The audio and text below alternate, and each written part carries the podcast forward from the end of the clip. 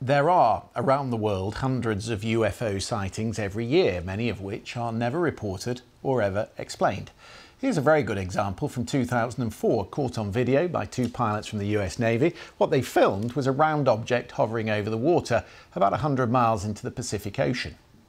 This is another incident from 2021. An American Airlines pilot flying between Cincinnati and Phoenix who saw a long cylindrical object that looked, you could see, like a cruise missile moving at high speeds in front of him.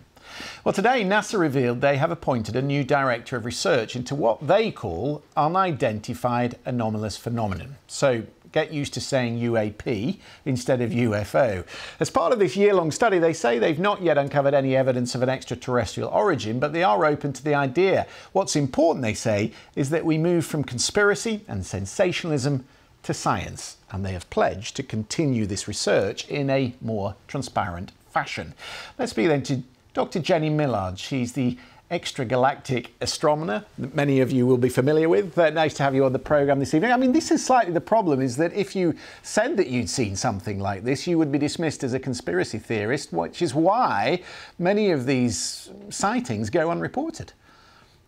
Exactly. And NASA want to move away from, you know, conspiracy theories and sensationalism, as you said, and really start getting into the science. So, you know, treating them not as UFOs, again, it's new terminology to try and move away from the conspiracy theories, so UAPs, and actually use science. So it's using satellites that are monitoring the Earth to see if we can figure out what these strange things are that people are seeing, collecting lots of evidence from people as well. So they're talking about developing apps where people can submit their sightings, you know, and if we've got multiple sightings of the same thing taken with different angles and you know good quality imagery as well, nothing that's sort of grainy and awful to try and analyze, then we can actually try and figure out what these things are. Because, you know, putting aliens to one side for a minute, it is important for us to understand what these things are in the sky because they could spell, you know, disaster for aviation. So even just from that road, it is important we kind of mm. nail down what UAPs actually are. So they want us to be transparent and they say they will be transparent, um, but they're not going to tell us who their new director is. Why not? I think that comes from a safety perspective because at the minute there is, you know, so there are so many problems when it comes to sort of UFO reportings and things, and people really can be stigmatized.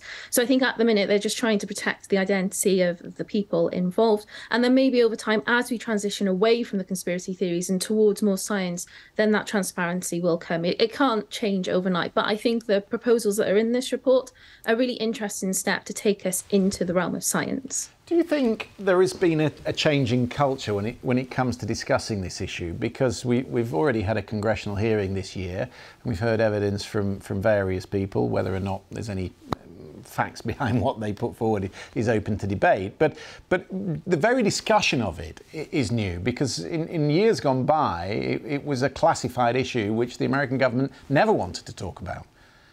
Yeah, and then if it was ever talked about, you know, it was people who were dubbed crazy and mad and you know really off the wall. And you know there is something to be said. There are strange things in the sky and thus far most of the time they can eventually be explained by an atmospheric phenomenon or perhaps it's a weather balloon perhaps it's an aircraft. But you know sometimes there are things that are as yet unexplained. And so now that we're trying to open this narrative hopefully it will lead to new interesting science as well and will solve some mysteries. And you know it would be it would be great to you know kind of hmm. actually start treating this a little bit more seriously. One of the things they said today was that they would be able to use artificial intelligence to help with the research. Uh, in what way Artificial intelligence and machine learning are great new computer techniques that we have for analyzing huge amounts of data. And so when they're going to try and get people on board, you know, submitting things to apps, there's could be tens of thousands of submissions every single day once this is sort of up and running. And you can't have human eyes on all of that. So what we do is we use computers who have been trained by people to kind of sift through as much of it as possible, and then we can present it to human eyes. It just allows us to analyze greater amounts of, of data and really do a lot more more science. And they did say today that they were going to tie up with the Pentagon. I, I guess, I guess if the Pentagon is prepared to play ball, that might open a whole new field of research to them. Yeah, and I guess the Pentagon being involved, you know, is because when we, are talking about airspace, there are elements of national security involved, and so it is right that government agencies of that effect are involved with with these sorts of investigations, because that's the whole point, is mm. to hmm. kind of allow us to gain more knowledge and understand what these things are in the sky and just figure out their nature. Mm. I'm just, I'm not convinced though that UAF's going to catch on, are you? I mean, the movie, I don't think Hollywood's going to going to adopt UAF, is it? Well, then maybe Hollywood can keep UFO and then we'll have UAP.